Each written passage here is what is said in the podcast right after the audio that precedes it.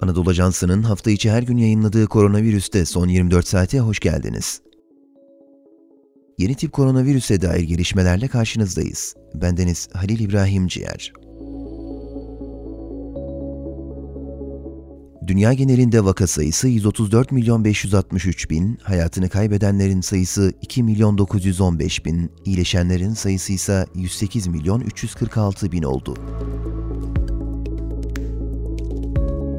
Yeni tip koronavirüs salgınından en fazla etkilenen ülkeler arasında yer alan Hindistan'da günlük vaka sayısı salgının başından bu yana en yüksek seviyeye ulaştı.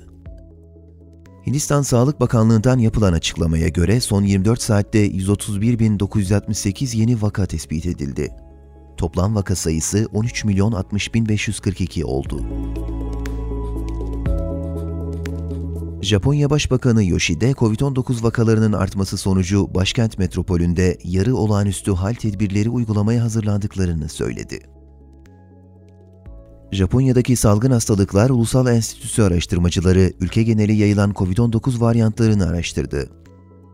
Yaklaşık 50 gün süren analiz sürecinin ardından İngiltere'de ortaya çıkan COVID-19 varyantının orijinal virüse göre 1,32 kat daha bulaşıcı olduğu tespit edildi.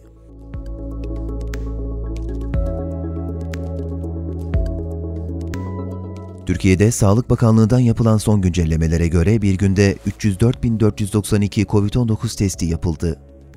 55.941 kişinin testi pozitif çıktı. 258 kişi hayatını kaybetti. İyileşenlerin sayısı ise 37.914 oldu.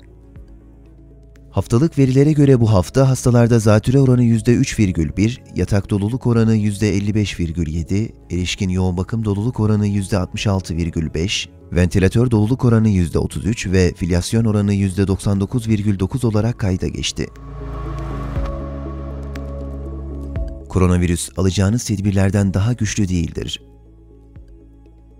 Spotify, SoundCloud ve diğer mecralardaki podcastlerimizi dinlediğiniz için minnettarız. Lütfen abone olmayı unutmayın. Hoşçakalın.